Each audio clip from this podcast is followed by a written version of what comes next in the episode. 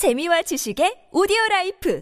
팟빵 안녕하세요. 군사도폭입니다. 이번 우크라이나 러시아 전쟁에서 러시아군의 전차들은 곳곳에서 우크라이나군의 대전차 미사일에 대파되며 엄청난 피해를 입어왔는데요. 개전 초기 전장의 흐름을 바꿔버릴 정도로 우크라이나군 대전차 무기들의 활약은 엄청났습니다. 이런 모습이 널리 알려지면서 우리 육군의 전차들은 전쟁이 발발할 경우 북한의 대전차 미사일에 의해 쓸려나가지 않는다고 장담할 수 있을까? 특히 우리 군의 7기동 전단이 존재하는 이유는 러시아군 전차들이 이번 전쟁 초기 그랬던 것처럼 전쟁 시작과 동시에 빠르게 북진해 적진 을 점령하고 북한을 주 전장으로 삼아 중국과 북한의 연합 지상 전력을 제압하는 것이 목표라서 우려가 많습니다. 그러나 전인범 장군의 견해에 따르면 우리 군의 전차들은 2% 부족한 무언가가 있다고 하며 몇 가지 새로운 장비들을 운용할 수 있게 된다면 우리 군의 K2표 전차는 전 세계에서도 두 번째라면 서러울 최강의 전차가 될 것이라고 합니다. 이 장비들은 어떤 것들이며 우리의 제7기동 군단의 전투력을 몇 배 이상 끌어올려 줄 수 있는 방법은 무엇일까요? 전문가는 아니지만 해당 분야의 정보를 조사 정리했습니다. 본의 아니게 틀린 부분이 있을 수 있다는 점 양해해 주시면 감사하겠습니다. 우리의 주요 적대 세력으로 상정되어 있는 북한은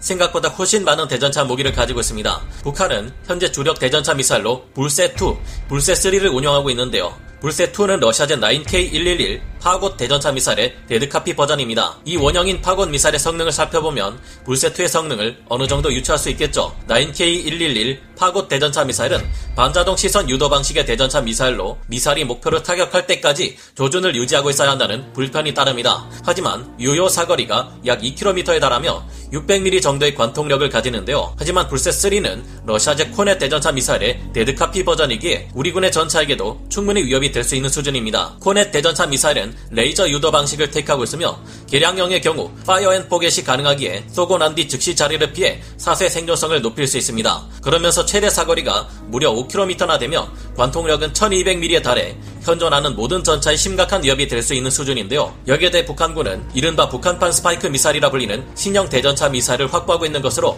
지난 자위 2021 전시회를 통해 드러났습니다. 이 미사일은 관통력이 850mm에 이를 것으로 예상되는데 원본인 이스라엘의 스파이크 미사일이 top attack 모드로 적 전차를 공격하는 기능을 가지고 있습니다. 만약 이 북한판 스파이크 미사일도 같은 능력을 발휘한다면 모든 전차들의 약점인 상부 장갑을 공격해 전차를 파괴할 수 있을 텐데요. 우리 육군의 K1 전차 및 K1A1 전차들은 불세2 대전차 미사일을 전면에서 막아낼 수도 있고 아닐 수도 있는 수준의 방어력을 가지고 있지만 측면은 그렇지 못합니다. 우리 육군의 K2 흑표 전차는 방어력이 전면 장갑 기준으로 900mm에 달해 북한의 불세2 대전차 미사일을 막을 수 있지만 측면은 그렇지 않습니다. 불세3 대전차 미사일은 우리 군의 모든 전차들을 전면 및 측면 모두에서 파괴할 수 있는 수준입니다. 다행히 북한군의 대전차 미사일들은 모두 top attack 모드를 갖추지 못한 것으로 평가됩니다만 top attack 모드를 갖추는 것은 그리 어렵지 않은 일이기에 조만간 북한군의 대전차 미사일들이 제블린처럼 top attack 모드 기능을 갖추게 되는 것은 시간 문제일 것으로 생각됩니다. 이 같은 상황을 따져볼 때 아무리 우리 군의 전차 부대들과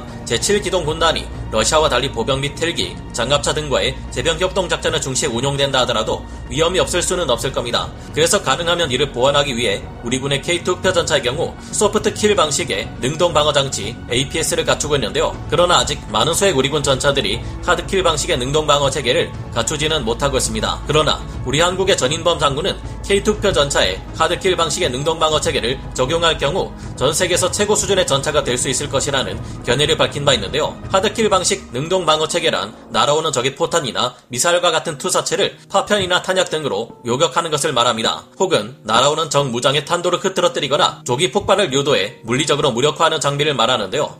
현대전에서 전차에 적용되는 능동 방어 체계는 soft kill과 hard kill 방식 모두를 포함한다고 볼 수 있습니다. AESA 레이더나 IR 센서 등의 탐지 장비로 아군 전차에 날아오는 적의 포탄이나 미사일을 감지하고 부딪히기 전에 전파 및 광선을 뿌리거나 연막으로 차체를 가리고 이마저 통하지 않을 경우 소형 미사일이나 탄두를 날려 직접 적포탄을 무력화하는 방식인데요. 방어력을 강화하기 위해서 그저 장갑을 더욱 두껍고 강력하게 만드는 것보다 능동 방어 체계를 장비할 경우 피탄 거부 능력을 크게 끌어올려 전차가 생존할 확률을 올려줍니다. 러시아군에서는 기존 전차에 능동 방어 장비를 설치할 경우 생존성이 무려 3배나 올라간다는 연구 결과를 발표하기도 했는데요. 이론적으로는 날아오는 것이라면 전차의 날탄을 포함해 대부분의 공격을 막을 수 있지만 실질적으로는 주로 적의 대전차 로켓과 대전차 미사일을 막는 데 특화되어 들어있습니다. 이 같은 능동 방어 체계는 러시아의 아레나 E1-2 hard kill 방어 장비가 있고 이스라엘의 Trophy 능동 방어 시스템과 Iron Fist, 미국의 Quick Kill과 Iron Curtain 등 여러 가지가 있는데요. 우리 한국에서도 K2 흑표 전차와 K-21 보병 전투 차량의 개량형에 탑재를 목적으로 KAPS를 개발 완료했습니다. 그러나 예산이 부족하다는 문제와 요격탄의 파편이 전차와 함께 임무를 수행하는 보병들을 해칠 수 있다는 문제를 고려해 현재 KAPS를 장착하지 않고 있으며 더 나은 능동 방어 체계를 개발하기 위해 추가 연구 중에 있습니다. 지금은 이와 같은 문제 및 하드킬 방식의 능동 방어 체계를 적용한 K2표 전차와 보병의 제병 협동작전 교리의 부재 등의 문제가 있어 K2표 전차를 적의 위협으로부터 완전히 보호하기는 힘든 상황인데요. 하지만 훗날 더욱 안전한 운용이 가능한 개량된 KAPS가 나오고 이를 활용하기 위한 전술 교리가 안정적으로 자리 잡을 경우 우리 군의 K2표 전차 그리고 이를 다수 사용하는 제7기동 군단의 방어력을 배 이상 끌어올릴 수 있게 될 겁니다. 다만 노르웨이에 수출하기 위해 입찰된 K2NO 전차 시제품은 트로피 능동방어 시스템을 옵션으로 제공하고 있는 것으로 보입니다. 물론 이 같은 능동방어 체계 장점은 어디서 갑자기 날아올지 알 수 없는 적의 대전차 무기 공격으로부터 아군 전차를 보호할 수 있다는 것입니다. 하지만 그보다 더욱 강력한 장점은 따로 있다고 전인범 장군과 같은 우리 군의 장교들과 군사 전문가들은 이야기하는데요. 하드킬 방식의 능동방어 체계는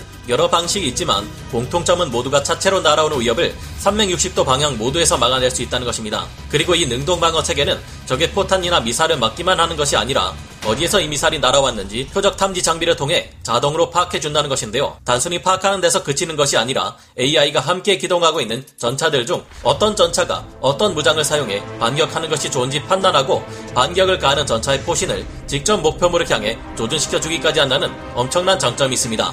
포수 입장에서는 반격하라는 명령만 떨어질 경우 즉시 포를 발사해 적 진의 보복 공격을 가할 수 있게 되는 것인데요. 여기에 더해 한 가지 더 혁신적인 장비를 적용할 경우 K2 흑표는 세계 최강의 전차가 될 수 있을 것입니다. 바로 Iron Vision과 같은 360도 감시 체계인데요. 전차나 보병 전투 장갑차 등은 차내에서 시야각이 좁은 조준경과 전망경에만 의존해 주변 상황을 파악합니다. 이 때문에 전장을 제대로 파악하기가 어렵고 그렇다고 외부로 고개를 내밀거나 상체를 노출시킬 경우 매복한 적의 표적이 되기 쉬운데요. 이런 문제점을 해결하기 위해 미국, 서유럽, 그리고 이스라엘은 360도 감시가 가능한 전차용 증강 현실 헬멧 시스템을 개발하고 있습니다. 이스라엘의 엘비트 시스템즈사의 아이언 비전 또한 마찬가지인데요. 이스라엘의 이 아이언 비전은 F-35 스텔스 전투기용 HMDS 시스템을 바탕으로 개발된 전장 감시 시스템입니다. F-35 전투기는 기체 각부에 설치되어 있는 전자광학 센서에 영상 정보를 조합해서 조종사가 기체를 투과해 헬멧을 착용하는 것만으로 외부 환경을 360도 감시하는 기능을 가지고 있습니다. 이스라엘의 아이언 비전 또한 마찬가지인데요.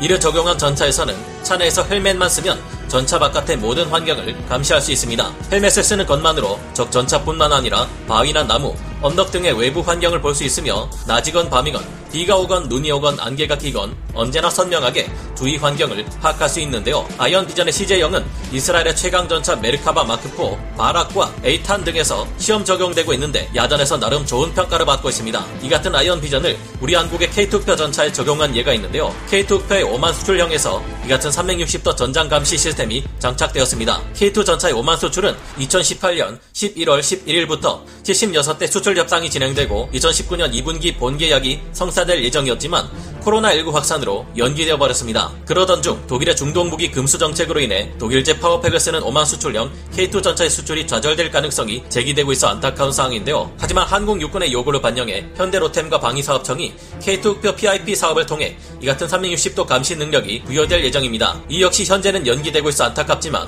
한국은 이스라엘에서 아이언 비전을 도입하는 것을 넘어 국방과학 연구소와 관련 기업들이 협력을 통해 한국형 360도 감시 장비를 개발하고 있는데요. 이에 관한 좀 더 자세한 사항들이 밝혀질 경우 이에 대한 추가 내용을 말씀드려 볼까 합니다. 한편으로는 전차용 하드킬 방식 능동 방어 체계가 가진 약점으로 타버텍 모드를 통해 취약한 전차의 상부 장갑을 위에서 내려 찍는 방식으로 공격하는 대전차 미사일에 대응할 수 없다는 문제점을 지적하는 분들도 있습니다. 이는 분명한 하드킬 방식 능동 방어 체계의 약점이기도 한데요. 그러나 전인범 장군은 이에 대해 이 같은 문제점이 해결되는 것은 시간 문제라는 견해를 내놓기도 했습니다. 우리 한국이 개발한 한국형 능동 방어 체계 KAPS의 경우 개발 완료된 당시에도 최대 60도 고각으로 날아오는 적포탄이나 미사일에도 대응할 수 있었다고 하는데요. 이런 점을 고려해 볼 때 훗날 개량된 KAPS의 후속형 모델이 등장할 때쯤이면 타버텍 모드로 공격하는 제블린 같은 대전차 미사일조차 막아내는 한국형 능동방어 체계가 우리 군의 전차들에 탑재되어 적들의 대전차 무기 공격을 의미 없게 만들어버릴 수도 있지 않을까. 아니, 그랬으면 좋겠다 하고 바라게 됩니다. 오늘 쿨사 돋보기 여기서 마치고요. 다음 시간에 다시 돌아오겠습니다. 감사합니다. 영상을 재밌게 보셨다면 구독, 좋아요,